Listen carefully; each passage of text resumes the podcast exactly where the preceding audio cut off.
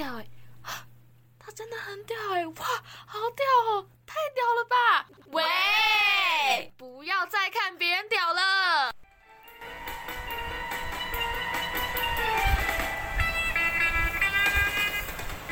Hello，大家好，欢迎来到今天黑箱作业的时间。我是今天的主持人松鼠编。那我们今天的主题呢，跟之前有点不一样。我们今天是要来做采访。那要采访谁嘞？我们要来采访，就是一位就读淡江大学资传系的佩瑜。那为什么要采访他呢？因为大家都知道嘛，就是在我们舞台剧里面呢，就是有非常多的职位，我们一直都没有比较详细去讨论过导演。那所以，我们今天借由采访佩瑜的方式。然后来带大家来了解这个职职位方面。好，那我们先来请佩宇来做一下自我介绍好了。大家好，我是今天来黑箱作业，然后跟松鼠边玩耍的佩宇。耶！你刚刚是不是念佩宇？哦，你就是要叫佩宇啊。我是佩宇，自我介绍嘛。对对对。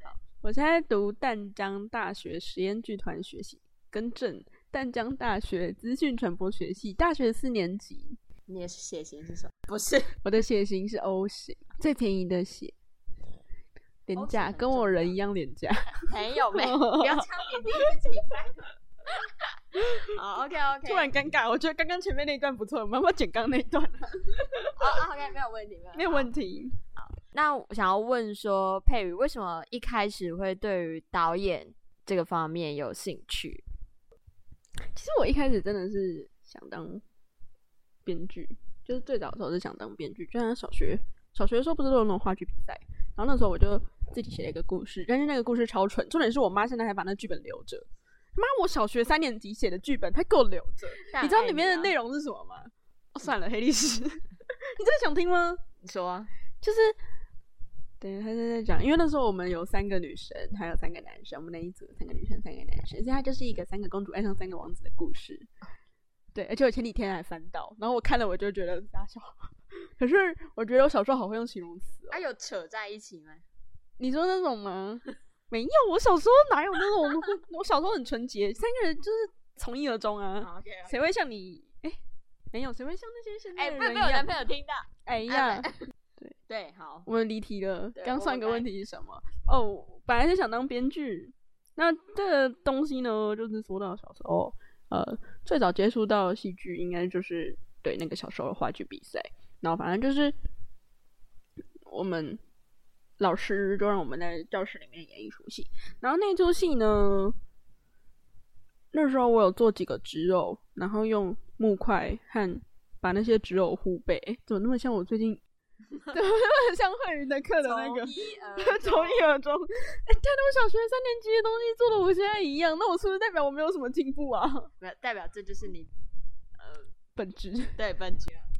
就是为什么？嗯、呃，准确的说，也不是说对导演这件事情特别有兴趣，应该是说对说一个故事给别人这件事情有兴趣。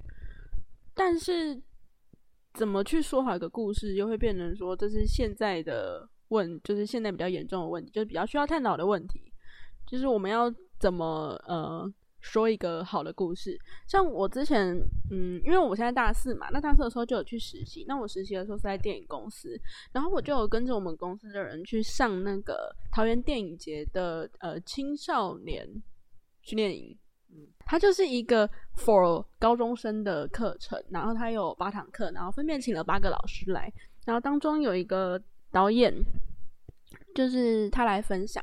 那这个导演是陈伟豪，他就是《红衣小女孩》的导演。然后最近导了《气魂》，《气魂》有得金马奖嘛。然后还有导《池塘怪谈》，然后还有最近林柏宏跟许光汉演的那个关于我和鬼变成室友那件事情，那也是他导的。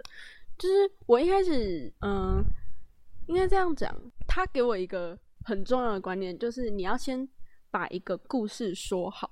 你才有办法去想那些更多的事情，所以我现在呃的目标比较像是我要说一个大家可以听懂的故事，就是它是一个好传播的故事，就是一个好故事的优点嘛，就是你要先大家听得懂，好传播，就是好传播的重点就是这个故事要够简单，就是够简单，我们才可以跟他说，哎、这是一个什么样的故事？那别人一听就懂，就会有更多人去看。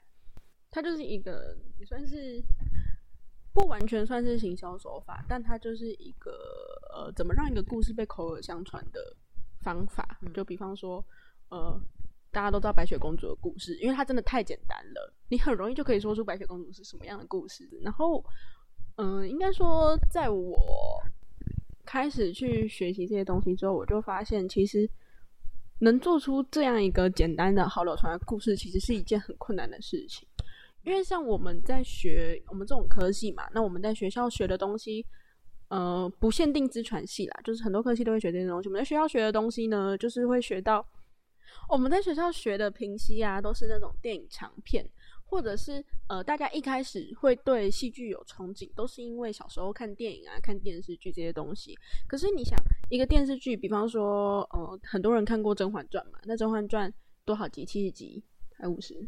我没有，五十七十集，反正就是几十集。那它这一个故事承载的东西一定超多，可是大家就会有一个想法是，我自己做一个故事，我也想要塞那么多的内容进去。可是其实我们自己真的能拍出来的东西，可能就是能拍出来演出来的啊，可能就是一个十几二十分钟的东西，就没办法塞到那么多的人生大道理，然后就会导致那个呃越走越偏，算是一个。学学生会有的弊端，我发现我一直在离题。我跟你说一件事情，这个东西要回到一个，就是有一个导演，有一个我我很尊敬的导演老师，他叫李念修，然后他是一个剪辑编辑，哎，剧剪辑编剧导演三期的一个很厉害的老师。然后李念修老师呢，我上次去看听他的那个。他最近出了一个短片，叫《讲话没有在听》，然后在上次影展的时候有播，在华山播的。然后我去听了他的访谈，因为我是工作人员，所以我就听到他的访谈。他就讲了一句，他就说：“你身为一个创作者，你要学会岔题，因为我们的故事就是岔出来的。”哦，嗯，还有你，你有学到是不是？我学到了，没有，我本来就这样，我本来讲话就很容易岔题。可是我在想，会不会是聂修老师为了掩盖他自己岔题的这件事实，然后找了一个借口？哎。念修老师应该听不到吧？对不起，念修老师，念修老师，我没有冒犯你的意思，我真的觉得你讲的非常有道理，所以我现在在练习插题。所以就是你一开始，呃，其实是对编剧有兴趣，就是在你成长过程中，然后你做创作，嗯，那到最后后来可能高中的时候，然后就因缘际会之下，就是有接触到导演的这种、嗯、这种，嗯，就工作这样子。嗯对哦，就是为什么会转变？就是你从编剧，然后想要当导演，是因为就是你长期有接触到这个工作，所以越来越有兴趣，还是有什么心得？之前我在听念修老师分享的时候，然后念修老师有提到，因为他是一个呃剪辑、还有编剧跟导演三期的人嘛，那他其实最早的时候开始做的是剪辑，那他。为什么会去做剪辑？他不是因为喜欢剪辑这件事情，他是因为那个时候台湾的市场缺剪辑师，他觉得这是一个嗯、很棒的缺，就是他如果学会了剪辑的技能，然后他把剪辑的技能学学好，那台湾人就会在需要剪辑师的时候就想到他，那他也成功的做到这件事情，然后也有呃不少得奖的记录，也有不少跟名人合作的记录，然后他借由这个打开知名度之后，他也有那些跟导演还有编剧合作的经验，所以他才借由他当剪辑师的这些经验，然后去当导演跟编剧。然后我就会觉得说，诶，这其实他就是一个呃人生好玩的地方，嗯，因为你永远不知道，应该这样讲，计划永远赶不上变化。对，他会去当剪辑师。就比较像是一个变化，就是他绝对不会一开始读这个科系的时候觉得说，哎，我之后要去当剪辑师，所以我要来读这个科系。但其实他一开始不是，嗯，他是当的同学发现那些同学都想当导演编剧，那我去当剪辑师好了，反正没有人当剪辑师啊。哦，嗯，他是因就算一个因缘机会，然后像我的因缘机会应该也算是这样，就是其实，呃。它也算是同一个类型的事情，然后现在的也很少人是专精一件事情。嗯，就像你如果在台湾想要当导演，那你前面你可能不会是一开始就去拍电影导演。对，就如果你想要当电影导演的话啦，你肯定一开始就会从那种广告开始啊，嗯、或者是从微电影开始，从短片开始，就是从很简单的东西开始，然后你才会去当电影导演。然后也有很多广告导演，就是在这个前面摸索的这个期间，他就发现，哎，干广告导演比较赚哎，然后就开始去拍广告导演。他可能大学的时候学了一堆怎么拍电影的方法，然后学了这些之后，他出社会第一个工作接电电广告电影。呃，广告导演，然后就发现，哎，广告导演他妈超赚，然后就跑去当广告导演了。他就再也没有考虑电影这件事情了，就是他完全完全无视他的那个，嗯、就是很多人都是这样，嗯、呃，比如罗景仁导演，但他是一个蛮知名的广告导演，对对，就是他的人生就是这样。他本来他就说，他本来其实也只是想当电影导演，只是不知道为什么就跑去当广告导演，他就很好赚啊，就是一个嗯因缘际会。那那你有考虑去？当广告导演吗？我觉得没办法哎，因为我刚刚有说嘛，你要把一个简单的故事说好是一件很困难的事情。可是对广告来说，你要在一分钟之内讲好一个超简单的故事，可是你要让人家留下印象，我觉得这是一个很有难度的事情。但如果嗯、呃，我去做广告，然后我只是想要把这个商品推销好，嗯、就只是这个东西有做好，这种嗯比较将就的感觉，我就会觉得，哎、嗯，这个心态我又不要，就是我要么就要拍到好。嗯，要么我如果拍的东西是及格线，那我就没办法接受。嗯，就是如果做不好，那不如不做。这种破釜沉舟是不是？对啊。那你自己有 你自己的导演理念吗？经验大于想象。经验大于想象。嗯。你去做一个有根据的东西，比你从一个想的东西，一个一个空的东西出来好，因为，嗯。可是你现在在做的剧本就是一个从无到有的，没有，我有做填调 啊。你讲经验是 是找资料这种，对，它就是一个实体，它是一个有，它是一个根据一个比较现实的层面的东西去影影射改变的东西，就它不是一个幻想出来的故事。如果我幻想出来的故事啊，你觉得很像那种偶像剧。就是那种没有没有，就是那种在豆瓣可能评分四四分三分左右的那种。说、嗯、我可能走在路上，是幻想的，走在路上就会撞到一个总裁，这样是吗？吃屎我也想，吐司边也想吧吐司边，远程抠吐司边喂，噔噔噔噔，哎哎、吐司边哦，对对对，你是不是很希望路上可以遇到帅哥？就是你那个咬着一个吐司，然后经过一个转角，然后被被一个帅哥撞到，然后那个帅哥就说。你怎么这么可怜？什么东西？啊，对不起，是我不小心撞到你啊！你怎么只吃一个吐司？好穷酸哦！好，我请你吃饭，然后就带他去一个那个五星级餐厅，然后就说：哇，你吃饭的样子好好看哦！我希望一辈子都可以看到你吃饭的样子，然后他们就结婚了。OK，所以所以经验大于想象的。这个经验不是指自身的经验，嗯、可能是别人的经验这样子。嗯、反正就是要有一个可能是实际存在的、嗯。就像你在设计一个商品的时候啊，你要先去考虑，嗯、呃，使用者用这个商品的时候，他会是什么样的感受？那他会什么样的经验？然后你再去想你要怎么设计这个产品，而不是说我先做了这个产品，然后我预设使用者会使用。哦，嗯嗯，这个感觉不一样，它就是一个不同的设计思考的方式。嗯嗯嗯。就是如果先做好，然后才去思考的话，就会有点像是呃理想有点太丰满，太理想了，对，太理想了。嗯，OK OK，而且现实其实是比虚拟的更有趣。就像你不会想要去电影院看立法院吵架的事，可是你会想要在新闻上看啊。这个比喻让我有点搞不懂。就是就是好，今天如果一个电影，然后他宣传就是。他的故事在讲一群立委吵架，你会想在新闻上看，还是去电影院看？会想在新闻上，对不对？那所以是不是现实比较有趣？因为会觉得很荒谬啊。对啊，现实其实荒谬的事情很多。所以如果嗯、呃，其实大家以为是不是以为纪录片都会是一些很沉重的事情？像电影有纪录片，然后剧场会有记录剧场，那他们其实。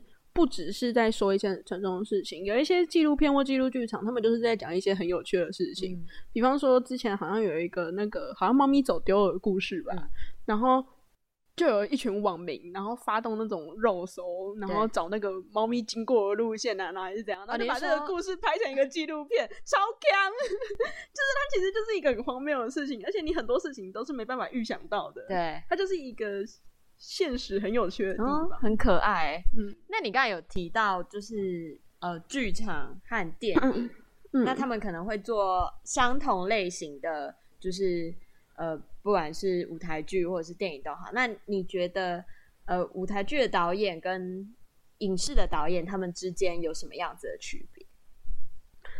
先讲相同的地方，相同的地方是，嗯、导演还是学过表演比较好，然后导演自己要略懂编剧，然后美学，嗯，我觉得这是一个，呃，有些人说自己想要当导演，可是他们不会去注重的事情。对，就是培养美感啊，就是美感训练、美感练习。就是你其实生活中有很多美感，嗯、就是不是只限于呃，我抓某一个镜头、某一个画面，那个画面是好看的就好。嗯、就像是那种你可能洗澡的时候，然后你去看那个水沟、那个排水、那个泡泡，嗯，它其实也很好看，它就是一个美感。然后你就要去生活中发现这些美感，然后你要知道怎么把这些美感变化。它就是呃，学艺术的一个蛮基本的空间。我觉得你这样听起来是不是有点烦？你是不是在想说，应该会有什么好看的？对对对，我就想说啊，这有点抽象啊。如果他就是觉得那个不美怎么办？好了，讲个简单的海浪。你看海浪，就是海浪不是起来的时候会有个泡泡吗？哦、这个浪就是你只把你只把那个你看到的东西画面局限在这个地方。就你只看泡泡的部分，然后你一直盯着它看，你会发现其实蛮好看的。哦，所以它有一个重复的美感。哦，嗯、所以你觉得就是以不一样的角度去看一件事情来训练美感，嗯，它是一个训练美感的方法。哦，训练。但是我想要讲的是，就是大家要就是注重美感这件事情蛮重要的。就是你可能平常想要沉淀自己的时候，去看个画展啊，嗯、或是去了解一下从事不同艺术的人他们在做什么事情。就是其实这些东西都是可以变化来的。哦，就是。嗯，艺术分八大艺术嘛，然后八大艺术有舞蹈、音乐、绘画、雕塑、建筑、文学、戏剧、电影。嗯、那虽然，呃，像你们第七大艺术跟第八大艺术就是戏剧跟电影嘛，然后大家就会把戏剧跟电影分开。可是像前面提到的舞蹈跟音乐这些东西，都是会出现在后面那些东西里的。嗯，或者是你可能用文学去形容音乐。用文学去形容舞蹈，用文学去形容绘画，或是在你的戏剧里面加入舞蹈、加入音乐、嗯、加入文学，就是他们其实不会有什么区别，它都是会混在一起的。嗯、所以其实呃，闲暇之余，你去学一些别的东西会比较好。就像如果是电影导演的话，电影导演会呃，电影会接触到一件事情，就是你在拍摄之前，你要去做分镜。嗯，可是分镜。如果今天这个导演是一个不会画画的人，嗯、然后分镜师在听那个导演表现表述的东西的时候，他就会想说：“干你妈在公三小，我听不懂，你他妈可以用画的吗？”然后导演回你一句：“可是我不会画画啊。”然后导演，然后那个那个分镜师一定就会觉得：“都我画就好了，我干嘛问你？”哦、嗯，然后比方说像音乐嘛，音乐的话，呃，电影会有配乐，然后或者是。舞台剧有配乐，然后这些配乐的东西呢，我在上配乐课的时候，一个老师他是 solo，嗯，就是王荣义老师，嗯，然后他就有提到说，他在面对不同类型的导演的时候的心态，就比方说，如果这个导演他有乐理基础，然后他在设计配乐的时候，他就会很清楚的知道他到底要往哪个方向设计配乐。他可能会告诉他：“哎、欸，我可能这边悬疑感，那我要用小调，嗯，那我想要加一个嗯、呃、中或者是低音提琴的声音，然后去增加那个悬疑感啊，就是这种比较精确的讲法。可是如果是没有乐理的导演，他就会告诉你：呃，我想要温柔的感觉，啊、然后他就会想说你在公三小，比 较含糊啦、嗯，就比较含糊一点，所以变成说。”其实导演本质上同样的地方，就是他们一定要去多学、多接触、多看、多理解，嗯、就是他们什么要会的东西很多。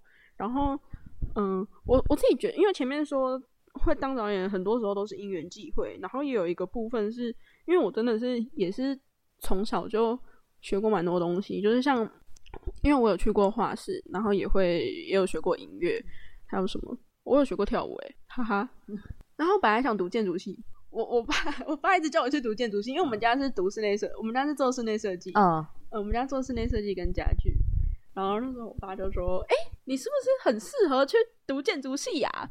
然后但是像我之前提到了嘛，就是我我小学的时候在写小说，然后国高中的时候写作文都很高分，然后我就一直觉得自己中文很棒，然后就想要去从事一些文学方面的事情，所以等于八大艺术我都碰了一遍。对，我哪个没碰过？舞蹈其实蛮烂的，就舞蹈烂。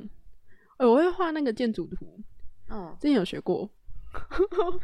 很，那当导演是一件很难的 事。当然什么都会。对啊，如果是舞台舞台导演，或者是嗯嗯电影导演，虽然现在电影导演其实我觉得某方面来说也是蛮幸福的，因为电影导演他们在进组的时候就会有一个呃完整的场景组、完整的呃美术组、道具组，然后视觉特效设计。就是这些东西都是会跟着一起进组的，然后他们在一开始的时候，他们就会丢出选择给导演选，就不会是让导演无中生有去选那些东西，然后就发现，哎、欸，其实现在导演蛮幸福的，我没有在冒犯人，就是有点像各有所长吧，嗯、我觉得各有所长。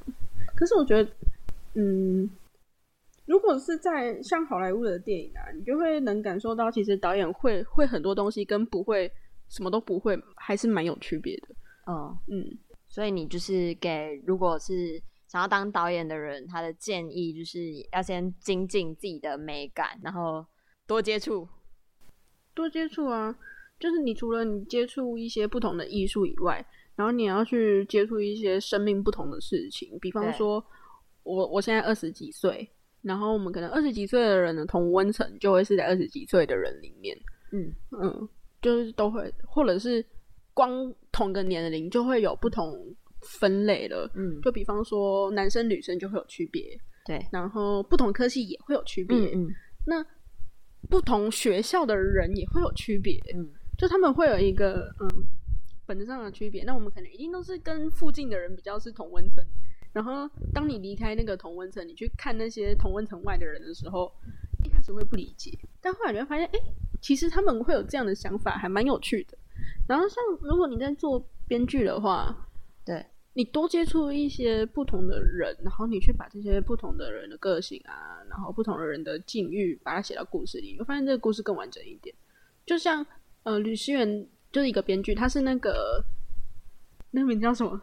很长那个我们娱乐的距离的编剧，就吕思源。然后他是他在写娱乐的时候，他其实就是看了很多。呃，不同的案件啊，然后也有自己去旁听那些开庭的过程，然后也是有去旁听那些受受访者的呃记录，不是受访者啦，受刑者，因为我们不可能杀过人啊，对对啊，我们不可能杀过人，那我们要怎么知道受刑者在想什么？那就是去跟呃。离谱一点，去跟受刑者聊一聊，或者是去跟跟受刑者聊过的心理医师聊一聊。Oh. 对，跟受刑者聊一聊嘛，有点太过分了。啊，一言不合就砍人，一言不合。那其实台湾的，其实台湾的监狱真的是，就是大家都会说罪犯可教化，可是台湾的那个罪犯啊，你一年了不起，就是跟心理咨商师聊一次，然后一个小时，就他们的资源也不是很好。台湾台湾的资源没那么好，因为台湾人睡觉不够多啊。会被骂？没有。你想，很多人不是都会说想要学欧洲，然后欧洲的那个监狱，欧洲的监狱多浪漫，因为他们睡觉很多啊。那么我们睡觉那么多，因为他们的人民很信任政府，他们睡觉五十趴。但是台湾人，你在台湾睡觉五十趴，你会被 你会被那个叫什么倒戈？你会被倒戈吧？就是不可能，不可能在学台湾睡觉五十趴啊，所以就不能拿那个台湾的标准去要求其他。呃，就是要求台湾人要跟那个其他国家一样，嗯嗯，所以台湾监狱可教化这件事情蛮苦的。怎么突然提到？对，因为我哥在读法律啊，对，我会对这些东西也蛮蛮了解了解。嗯，那就是你现在最近有在做一个关于妖怪的剧本，那你当初为什么会想要以这个为题？我其实是。因为我在实习的时候，然后就是有接触到呃，珍妮老师赖珍妮老师，然后他也是一个女性协会的，就是专门在做女性影评的人，对然后他也是一个有在做纪录片的人。然后那个时候，我就是从他还有陈伟豪导演身上，就是了解到了，哎，伪纪录片其实是一个蛮好玩的题材。嗯，然后就去了解了一些伪纪录片的历史。可以说一下什么叫做伪纪录片吗？你有看过？反正我很闲吗？有，就是他会，他会有时，嗯、呃，有一种方法，就是像反正我很闲那样，有一个人持镜，然后他就是第一人称，对，然后他去记录，他去拍那些故事，就你知道那些东西都是演的，可是他用这个拍法，就会让你觉得，哎，这些东西好像是真的，嗯，他就是介于真和假之间。像最早的伪纪录片，有一个导演，然后他是拍了一个呃食人岛的故事，他就用伪纪录片的方式拍食人岛的故事，对，他就是在讲说。他去一个有食人族的岛，然后他去的那一批人全部都死掉了，就全部被食人岛死掉。然后他还把那个食人的画面拍得超清楚的。然后那个时候就是一群观白痴观众，他就以为那是真的，就他们以为真的有人死了。就是它就是一个很有趣的东西，就是它介于真跟假之间。就是你你你你可能知道它是假的，对，可是你又会在某时候某些时候觉得它是真的，或者是有些人根本分不出来它是假的还是真的。就会直接相信哦，它是真的。嗯嗯，然后这种题材其实，在台湾也没有说很多。然后大家可能如果学戏剧的人有接触过，就比方说，呃，舞台剧剧本有一个叫做《寻找剧作家的六个剧中人》，嗯，或者是那个《沙姆雷特》，嗯，他们其实都是在讲一个。有点类似伪纪录片的感觉，它然后准确的来说，这种题材叫做后设，哦，就是在讲一个呃关于电影的电影，关于比戏剧的戏剧，对，嗯，它就是你会以为他是真的哦，《暗恋桃花源》也是，就是你会以为他是真的，但是他其实也不是真的，他只是在告诉你说，哎，这个故事会有什么样的故事。然后那个时候就是因为看到这个，就觉得说，哎，好有趣哦。我说我要不要也来做一个这样的东西？然后这个东西如果放在剧场的话，它会不会让演员跟观众更近一点？因为观众，嗯，我发现其实观众其实也是蛮喜欢那种跟演员互动的感觉，就是他会对这出戏更有那个互动上的印象。就我最近有看到一个说法，他就说，如果一个戏让你只有演员的演技，或者是剧情的内容可以挑剔的时候，就代表他其实做得很好。如果只有演员的演技和，或者是只有剧情可以被挑剔的话，那代表他做得很好。哦，你会不会觉得很抽象？我一开始看到的时候也觉得蛮抽象的。灯光或者是音响设备那种比较硬体设备的，你也没有什么好挑剔的。主要是体验。嗯，就是它不一定要。嗯，讲一个很深的故事，因为我们就是我们会有一个盲区，就是我们可能从小到大看了一些电视电影，然后都他妈超长，对，然后你就会觉得说，哎、欸，我一个故事我就是要猜那么长的东西，我才会有价值。但是对那种观众来说，就是比较大众的观众来说，他们其实喜欢简单一点的，对，就是比方说，现你要去想观众的体验嘛，就是。一个观众，然后他的盲区是什么？然后他喜欢的东西是什么？他不喜欢的东西是什么？那他看戏的动机是什么？嗯，这些都是一个嗯很重要的东西。比方说，不可能每一个观众，你说他进剧场想要看到的东西，就是我他妈就是想看到超深层的东西，哦、我就是想要进去哭，不是啊？嗯，然后你又放在一个那么忙碌的时间，然后他就是对观众来说，嗯。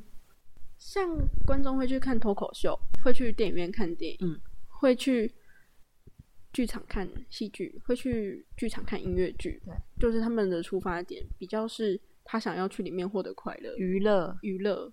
然后你看政府也把它归在娱乐税啊，它就是一种娱乐啊。哦，所以你就想要创造一个其实是比较轻松，那不一定要讲那么沉重、那么长的故事。准确来说是比较注重体验。就是观众的体验，哦，就是不要把观众隔在另外一个世界，所以就是有点像是观众也在这个戏里面，嗯，观众在这个戏里面啊，了解，啊，那还蛮酷的。啊，我有时候醒来，我就会出门嘛，就出门，我就在路上遇到一些妖怪，你不会吗？我呃啊，我记得我昨天才遇到一个啦。你遇到谁？白雪公主吧。白雪公主，白雪公主是妖怪。白雪公主是妖怪。迪士尼问号，迪士尼问号。有人知道那个什么？有一个东西快没有版权了，是那个什么？小熊维尼啊，米老鼠，米老鼠啊，米老鼠要没有版权了。我以为它是迪士尼的，不是吧？不知道哎，我忘记了，我忘记好像有个东西好像快没有版权了，记得啦，还蛮酷的。是小熊维尼，我应该是小熊维尼，小熊维尼吗？那它也是不可以在大陆乱用的。呃，哎，好，好，我们回到后设，哎，那你觉得就是呃，你像是做这种后设剧本，那你觉得导戏的时候，你自己有遇到什么样子的难题吗？哦，我其实。呃，创作这个剧本的时候啊，一开始是看到了一个演出，然后他是在《演员的品格》这个综艺节目里面的，就是他提他演了一段《爱丽丝梦游仙境》第七章茶会的剧情。那他就是让所有观众，然后都坐在那个桌子的两边，嗯。桌子的呃周围，它是一个长桌，然后大家都是围一圈，嗯、然后就真的是去参加那个茶会，每个人桌上都有一个茶杯，所以大家都是喝茶的人，嗯嗯嗯、大家都是来参加茶会的人。听起来很奇怪，不是喝茶的人，他就是跟爱丽丝一样，是那个来参加茶会的都是贵宾。嗯，然后那个桌子的头尾就坐着那个三月兔跟那个风帽，嗯，然后中间是躺着那个睡鼠，嗯，嗯，然后你就是会看到这三只，然后旁边那个。有一个兔子先生站着，对，就这样，没有爱丽丝，没有观众就是爱丽丝，好酷啊！对，然后他就是在做这样的剧情，然后每一个每一个演员都离观众超近，然后那个谁，就是演三月兔那个，他也那个蹲到那个观众旁边，然后这样看他，嗯，然后他就看着他看了很久，就说：“你的头发该剪了。”然后他就走掉了，然后那个那个。观众就很傻眼，说什么东西？那可是那么多爱丽丝，他们会就是都不一样的人讲话，这样吗？没有观众啊，观众观众很少讲话。观众如果有讲话，他就是一个客人啊，他就是他把这个故事里面的爱丽丝抽掉了哦，他把爱丽丝抽掉，然后他把观众替换成爱丽丝的位置，他就是一个误闯入这个呃故事里面的人。因为你想，爱丽丝她是一个。被那些角色带着跑的人，对，那观众也是一个被演员带着跑的人啊。哦，嗯，所以那些演员也会，就是那些角色他也是会抓着这些抓着这些观众跑，嗯，他们会很，他们超会控制那个气氛的。对，就他们会控制说，哎，比方说，呃，他们会说这个地方没有时间，然后或者是你的茶杯里面有什么？茶杯里面有睡鼠，就是这种很。嗯就他们会，他们还是会主导方啦，他们还是会主导方啦，哦、他们不会说就让观众干在那，要干在那边。对对对，哦、他们还帮观众庆生，因为周冬雨生日，然后他们就把周冬雨拉上去，然后他就说今天是谁的非生日呢？啊，疯帽子真的好帅！好好好，花痴结束，因为疯帽子是一个我很喜欢的演员演的，然后我蛮喜欢那演员的。那然后再加上我之前其实哎、哈哈。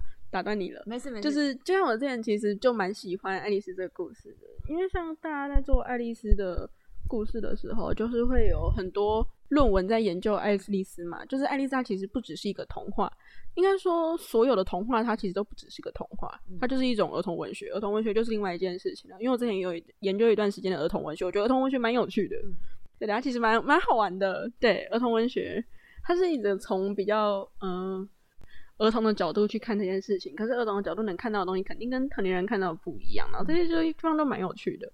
然后反正爱丽丝呢，她就是一个嗯、呃、比较北麻的人，就是她讲话超直接，然后不太会经过大脑。嗯，她就是一个代表这样的角色。然后在《爱丽丝梦游仙境》里面，像疯帽子，他就是一个在形容那个年代的血帽匠，反正就是在讽刺现实啦。对，然后。除了爱丽丝以外，我又看了一个伪纪录片，然后也是那个时候老师介绍的。然后那个伪纪录片，它是在讲，它是它叫《吸血鬼家族诗篇》，嗯，它是那个《雷神索尔三》的导演导的，然后他自己有下去演，超可爱。然后这个故事呢，就是在讲一群，嗯、呃、吸血鬼，然后隐藏在人类世界里面的故事。嗯，然后他们的一开始的日常就是呃用伪纪录片的方法，然后就说：“哎，我们这一群摄制小组好不容易找到了这一群找采访吸血鬼的机会，然后他们就潜入吸血鬼的家去。”拍他们生活的过程，oh. 然后纪录片不是都会有那个嘛？一个人独立出来，然后让他分享那个他故事的事情。对然后一开始他就让那个其中一个人出来分享，然后他就有让每个人轮流分享一下自己 自己的故事。然后就是你为什么当吸血鬼？然后你跟你室友为什么吵架？然后那个因为有个吸血鬼，他就是活了几千年啊，oh. 然后他被一个新来的那个吸血鬼的人，就是引来那个吸血鬼猎人。对，然后那个一千多年的吸血鬼就死了。他被那吸血鬼猎人杀了，超瞎，好可怜啊！然后他杀了之后，他们就说：“你这样，你这样，你这样很坏，你这样害死了我们的老大，所以我们要处罚你。”然后他们就一群人围着那个新来的吸血鬼，然后跟他说：“你真的很烂，你真的很烂，你真的很烂，你真的很烂。”他们处罚的方式是这样，但是这是一个蛮看的剧。然后它里面蛮有趣的是，就是他有他有描写到他要怎么。他们是怎么混进人类社会的？对，他们其实半夜会有一堆吸血鬼在那边跑，然后还会跟狼人打架。嗯，还然后说他们最后跟狼人变为好朋友。还有一个吸血鬼分享了他跟那个一个人类的恋爱故事，然后就是他那个时候要去另外一个国家找那个女生，结果那个吸血鬼他的仆人把地址那个地址写对，嗯、但是他那个邮邮邮票贴错了，他就贴到比较便宜的。就是他就没办法那个直的航线过去，他就绕了一个呃大弯，他才到那个地方。然后就他到那个地方的时候，他的棺材被寄到那个地方的时候，那个女生已经 嫁人了，然后他就一直守着这个女生。然后他最后还跟那个女生在一，他最后咬了那个女生，把那个女生变成吸血鬼，然后就在一起了。横刀夺爱才是爱，超好笑。而且重点是，那个女生他们还在摆那个国家的时候，那个女生还送了他一个银质的十字架，因为他那时候不知道他是吸血鬼，然后他就一直很想把那个十字架戴在身上，可是一戴在身上，他就会开始烧起来，然后他就马上拿下来，他就说：“我只能戴一下。”他们有一段还是那个。呃，吸血鬼吵架，就两个吸血鬼在吵架，嗯、然后吵架吵一吵，然后吵到飞起来，就在天上飞，嗯，然后这样飞的时候，那个警察来了，就是邻居报警，然后想说，干隔壁怎么吵？然后警察来了，嗯、然后他们就用那个催眠的方法，然后让那个警察看不出来，然后你就会看到那个警察很认真的在问说，你们这边有什么？为什么那么吵？然后你就看到一个吸血鬼飞在天上，但他完全没有看到，就他蛮有趣的，他就是在分享那个东西，嗯、然后就想说，哎、欸，其实台湾有妖怪，我们是不是也可以去分享？发想这些东西，就是他们会有什么？哎、欸，在那个人类社会生活的时候会遇到的问题，对，他们可能嗯，也只是想要好好的混在里面。那、嗯、后来就去做了那个妖怪的调查，然后就看到一个说法是，就是我们平常人类在幻想，因为妖怪就是、欸、妖怪不是人类幻想的东西哦，要不然呢？妖怪是真的，在我们。你们家有 啊？白雪公主吗？白雪公主啊，不是啦，就是，嗯、呃，人类一开始在创作妖怪的故事的时候，大部分的妖怪都会有一个设定，是他们想要当人类，对，但是所有的妖怪都想当人类。可是你人类，你又会把你会把妖怪形容成说，呃，今天有一只熊，然后它变成妖怪了，就变成熊妖，然后它就会有法力，然后它又可以长生不老，那它为什么要当人类？好问题，对，所以人类把这个东西，把这些他们变出来的这些妖怪，然后让他们有一个动机是想要成为人类，他其实没有什么呃动机，嗯、就是为什么他们都要修炼成人形？没有，只是。人类自己心里在自卑，觉得说：“哎、欸，我们其实没办法那么好，所以我们要让一个比我们更强大的东西变成跟我们一样的东西。”这是人类创造妖怪的时候的一个心态。然后这是我在调查的时候调查到，我就觉得蛮有趣的，就是会变成说：“哎、欸，那对人类来说，人类到底算是什么？对妖怪来说，人类算是什么？那对妖怪来说，妖怪自己又算什么？”嗯，然后他就等于就是照着这个方法写下去。那主要还是希望大家可以。体验一下，呃，我看到那那几个作品的时候的快乐的心情。那你就是把这个，因为你刚才说，呃，就是你你刚才讲，你很多参考的是来自于电影嘛？嗯、那你要，那你把它搬到舞台剧的时候，你遇到的难题是什么？还是你导戏的时候，你觉得有什么是跟你原本预想的不一样吗？剧场有一个很重要的东西，就是它有一个定律叫三一律，嗯、就是你这个故事你要发生在同一个时间、同一个空间、同一个地点，然后同一群人，这是一个剧场在创作上的时候比较限制的东西，然后会变成说你所有东西你都要在同一个时间内发生。嗯嗯，然后之前有一个舞台剧，然后它是那个妈妈咪呀的故事，然后它就是在讲那个逃婚，就是那个。就是《妈妈咪呀》里面不是有一个人逃婚嘛？嗯、然后那个舞台剧，他就在说那些现场，就是那些观众会是那一场婚礼的来宾，然后他们就是看到新娘逃跑了。哦、然后那个舞台剧在讲这个，哦、然后你在每一个餐桌的那个角度，你都会看到不一样的故事。对，就是不会说让每一个、呃、观众的感受都是公平的。对，但是每一个观众的那个体验肯定是快乐的。嗯，嗯嗯嗯，然后因为我一开始在写剧本的时候，就是没有考虑到这个东西，然后是后来那个老师跟我说的，老师跟我说，诶，有这个问题，然后你可能要去注意一下，你就要把那个时间线限制在同一个时间里面，嗯、那它会比较自然。然后就是有去参考《妈妈咪呀》那个舞台剧，然后这是遇到了第一个问题，然后后来遇到的问题是，呃。就是其实我们的人手没那么多，就是不像其他呃其他戏剧系的毕业制作那样，对，他们会有很明确的分工，就是会有服化，然后会有设计，嗯、会有音效，嗯、会有舞台设计，嗯、就是这些东西会变成说，它都是聚集在同一个人身上，就是算是一个实验剧团比较淡江的实验剧团比较。有问题的一个地方，资源比较缺乏，资源、欸、比较缺乏，或者是比较没有去让一个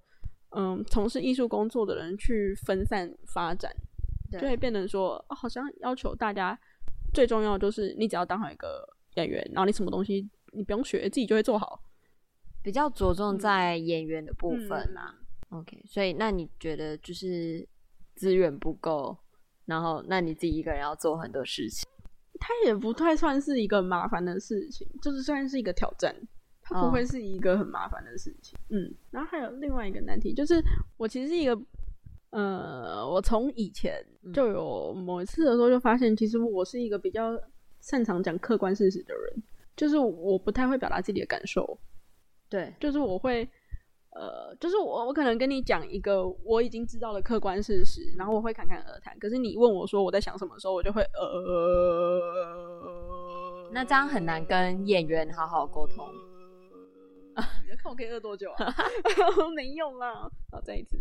那我说，就是如果这样子没有办法表达自己的意见的话，其实演员常常会听不太懂你想要表达的是什么，或者是导演想要的是什么。有这种状况吗？所以它其实就是一个挑战。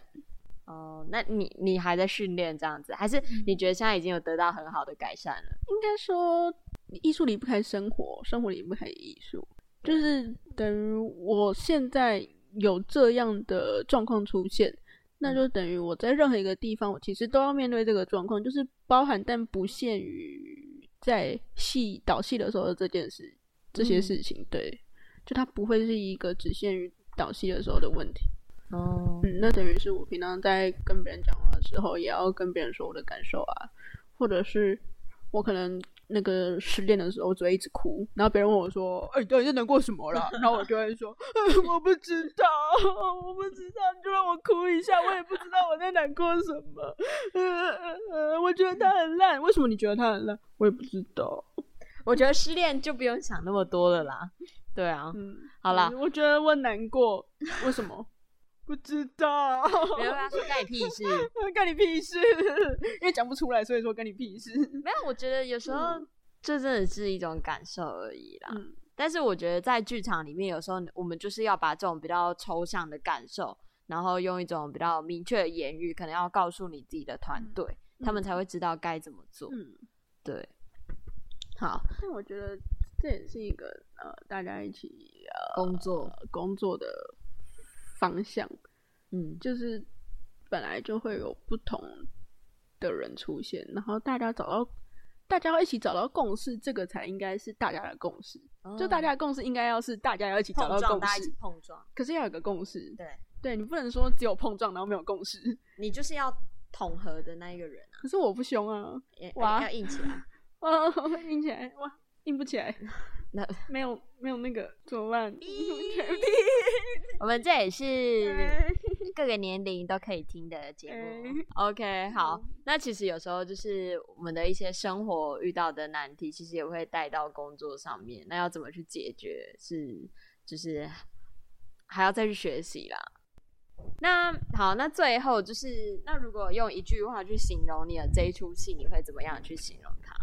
可可爱爱，妖妖怪怪。OK，看起来听起来是一个很甜蜜的故事。嗯，好，那最后再给你宣传一下，就是你今年要就是推出的戏这样子。推出的戏，我今年要推出的戏吗？今年吗？全部吗？好啊，我们接招吧，制作人。杨佑林监制，高高秉权导演。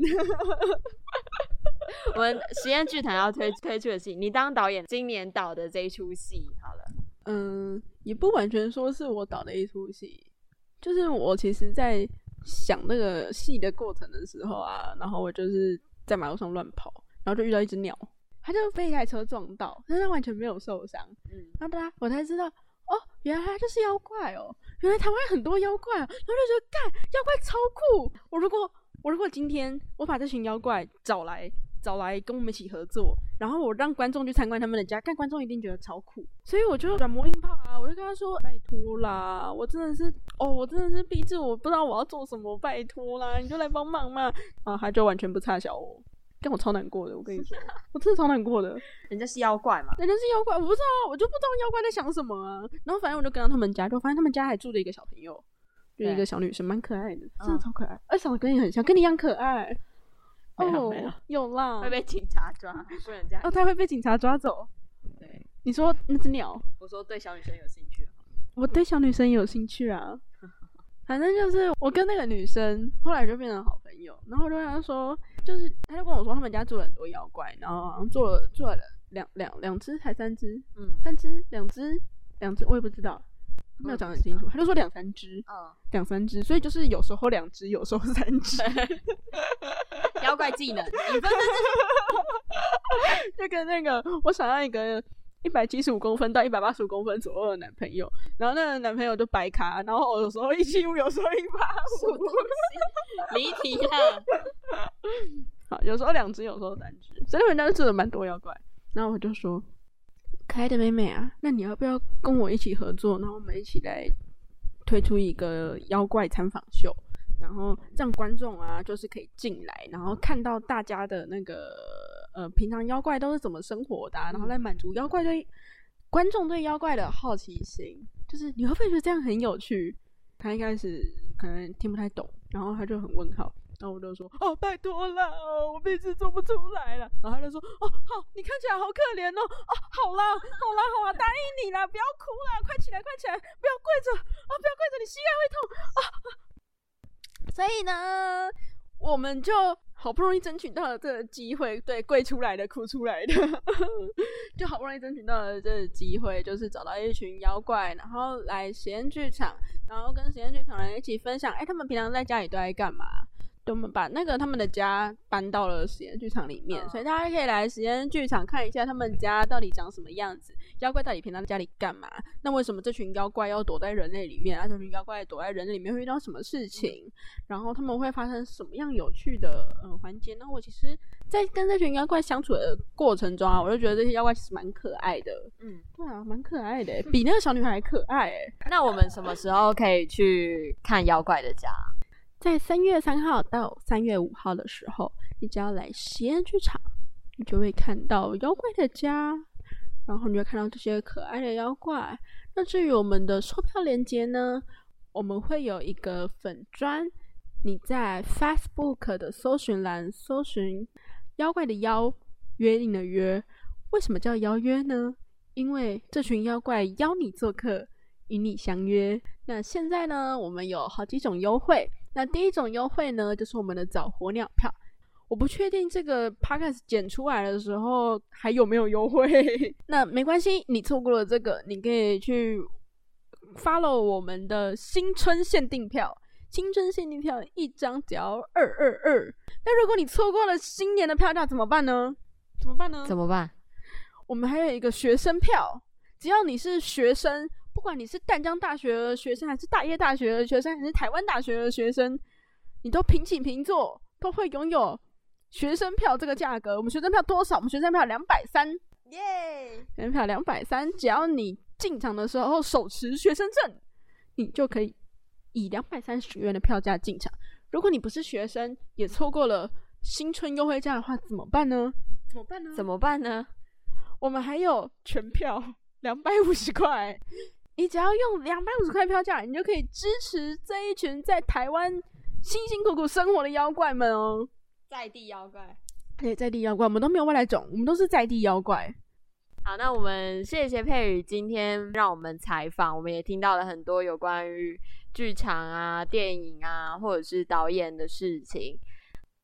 如果大家喜欢今天的 podcast 的话，可以帮我们按赞、分享、留言。如果大家喜欢黑香醉的话，也可以去追踪我们的呃 IG 或者是 FB。我们的 IG 叫做 Duna MV Others。今天的黑香醉就到这边，拜拜，加油那了，来来来，拜拜拜拜。我倒希望你很近点子咩。